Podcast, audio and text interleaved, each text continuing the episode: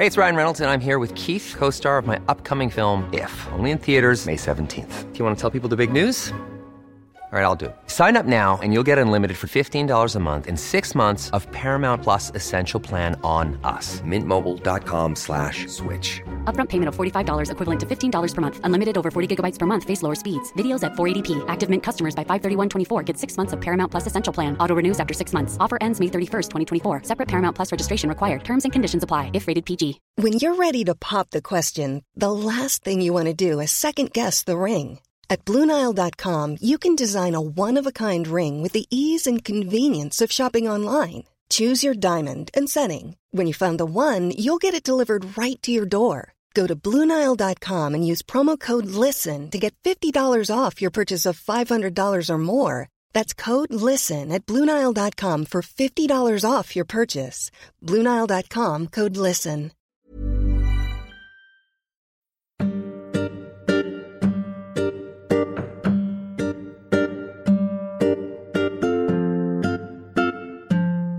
Welcome to the Progressive Britain podcast.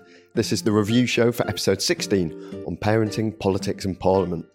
I'm Progress Deputy Editor Conor Pope, and I'm with Progress Director Richard Angell to look through some of the reactions to this week's show.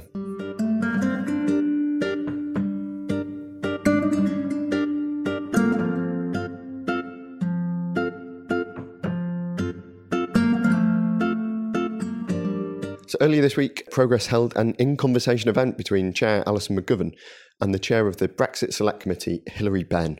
In front of a packed out room in Westminster, they chatted about Doc Martens boots, his Syria speech, and, of course, Brexit. Uh, Richard, what did you make of the event?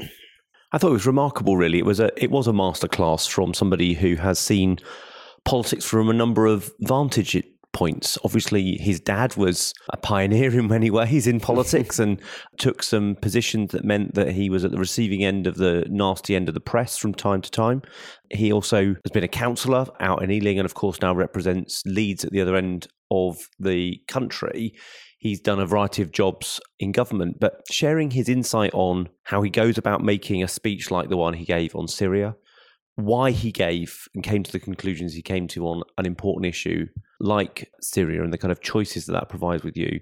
And then also, you know, somebody who instinctively is in the same place of us of what a disaster it will be for Brexit to happen to Britain, somebody who puts paramount the democratic will of the public and what that means to respect that. And so while some of us can get, you know, excited about the prospects of stopping Brexit and the disaster it's going to be, he kind of holds and cherishes like a conch the how precious democracy is and how we have got to show that we honor the decision of leaving the political institutions but that doesn't then mean single market customs union and throwing away the economic future for the country so you know a kind of relationship with the EU without MEPs is potentially one we could all tolerate but why he came to that conclusion was really interesting so I thought it was good. What about you? Well, I, I think it was great to have it this week, actually, with the episode that we had on Tuesday with Darren Jones about parenting, because obviously, as you said there, the Benn family is actually a really important story in, in the Labour Party over the past hundred years or so. The relationship that Hilary had with his dad of having different politics, but well, you know, not enormously different politics, obviously still being Labour, Labour MPs, but um, having different viewpoints on, on lots of stuff and still getting on very well and having a great relationship. I, I remember reading an interview with Hilary from a year or two ago where they're walking through Portcullis House and they stop in front of the, the portrait of Tony Benn there and and him talking so passionately about his father and what a brilliant influence he was.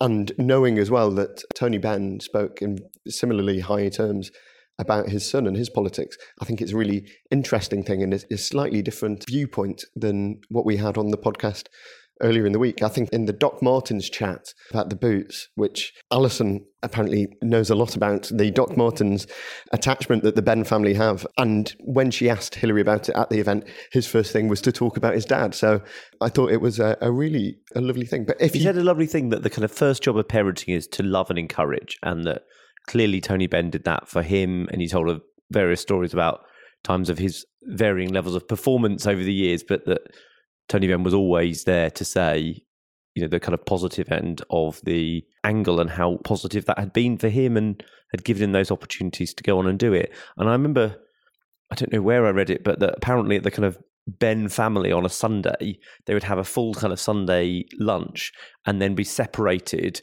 into the proposition and opposition to a particular argument and they'd have to kind of have a very kind of formalized debate about something under you know like as if it was kind of oxford union style rules but that you clearly see how that has brought forward Hilary Benn's ability to make complex arguments really simple and you know i just sat watching thinking him alan johnson has a similar thing i was listening to another podcast i think i forget which one it was but how you know never believe a politician says they don't want the top job. Mm. It was Nick Robinson did one with um, who's the new Tory that's become vice chair. Uh, James Cleverly. James Cleverly, and he's uh, you know said that he would like to be prime minister one day. And Nick was saying, "Is that a good idea? Why on earth would you say that? You've got a target on your back now." And he said, basically, don't trust a politician that doesn't want mm. the top job. But isn't the failure in Labour that Alan Johnson and Hilary Benn, who are arguably our best common touch communicators for years have never, despite the various opportunities be like, please, please, please, please stand for leader, they've never ever wanted to do it. And we might be in a very different position had one of them wanted to. Anyway, if you did miss the event earlier in the week with Hilary Benn, I've got good news. A recording of the conversation will be going out as a Progressive Britain special episode over the weekend. So we'll keep this episode short because of that. If you are a Progressive Britain fan and a Progress member, I have even better news. We are going to be doing a live recording of the podcast at Progress Political Weekend in March with a guest and questions from the audience. Go to prog.rs forward slash weekend for more details on how to get tickets for that. Now, Richard, did any iTunes reviews catch your eye this week? Current Affairs Addict wrote, I added the Progressive Britain podcast to my list of podcasts, 36 in total, as soon as it was released and it's been one of the most reliable listens every week. The balance of seriousness and humour is spot on. As a Labour Party member, I've been led to believe that Progress is some evil Blairite institution, but now I find I agree with most of its views, its views, and definitely identify as a progressive. Oh, brilliant! Thirty-six podcasts is um, it's quite a commitment. I'm not sure I could listen to that many. It's you know lovely that uh, clearly we're trying to dispel some illusions about I'm sure you know. I'm sure plenty of people listening have heard terrible things about progress in the past, but um, it's, you know, it's good that if people are, are able to um, you know see the, the slightly different side of uh, what we're actually trying to do. I think one of the positive things with progress is the expectation levels are so low that when we go and speak at meetings, if we don't sacrifice the oldest child in the room, then we're like we're not as bad as they made out. But actually, we are you know through the middle progressives who want to make this country fairer, and that sometimes because we don't focus on getting ten thousand people to a march, but how you get ten million people to vote Labour, that that doesn't make you less passionate about your politics, but it makes you focus on the bit that's going to make the difference in this country, which is having a Labour government. And of course, we're uh, changing as an organisation as well. Um, and we're kind of trying to be more members led and, and, a membership movement. And we had some news on that this week as well, haven't we? So, Progress members across the country have been receiving their new membership card, not just a symbolic gesture about the move from being funded by one man to being funded by a membership, but a real change in attitude for us as an organisation. So, first thing to say is if you've not got your membership card this week, it means one of two things. Either you've moved and not told us, so go to prog rs forward slash moved and tell us, and we can make sure that not only your membership card, but your magazine goes to the right address, or it means you're not a member. And if you're not a member, what should you do, Conor? If you're not a member, you could go to prog.rs forward slash join and join from as little as £3 a month on the standard rate. And I see that you've got a big pile of uh, new members' letters right next to you that you're signing. I've got to sign them. These are my, um, this is my homework to do, and I'll get in trouble with people if not. One of the things that we did in that mailing, and one of our objectives, is to bring on a new generation of talent in the Labour Party and to skill up the people we've got to take on the challenges to make the argument to win back the Labour Party. But the most important thing is how we convince the voters out there so we can win back the country. So we're asking each of our over 3,000 members to give £10 in their February direct debit so that we can fund a new post and a tour around the country to be training people as a regular part of what we do. And if people can help, give £10 or whatever you can afford. Uh, if you can go to prog.rs forward slash academy, you can help us train a new generation of Labour activists. Anyway, current affairs addict, uh, if you let us know your address by emailing us at office at progressonline.org.uk, we will stick an evil Blairite institution mug in the post for you. So next up, Conor, your pub quiz of the week. What did you ask? This week I asked about Harriet Harman when she returned to work after having her first child back in the 1980s. Uh, she was reported to the Sergeant at Arms of Parliament, accused of smuggling a baby into the voting lobby under her jacket.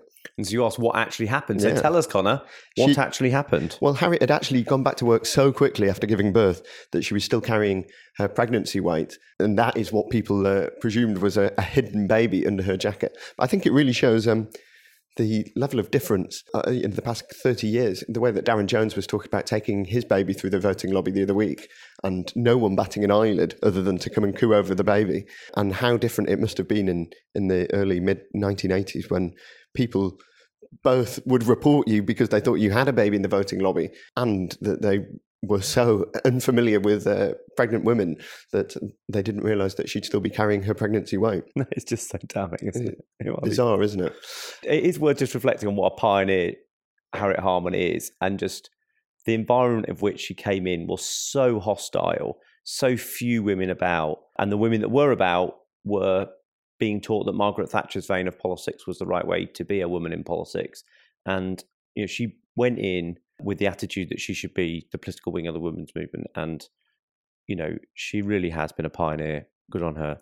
I remember still growing up when it was the Labour government, she often seemed to be just getting hell from the media. It felt Yeah. like a, a lot of the time she was the kind of least popular Labour cabinet minister in the press. It is kind of yeah, it seems like a remarkable thing.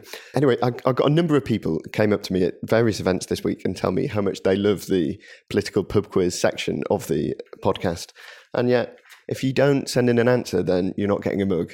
So I'm afraid those people who came and told me at you know some random political event this week, you need to write in, or else I'm not going to send you the mug.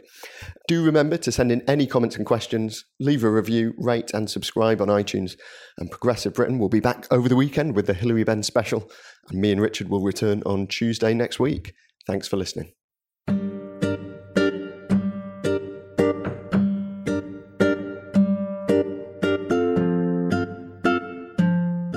You've been listening to the Progressive Britain podcast with Conor Pope and Richard Angell.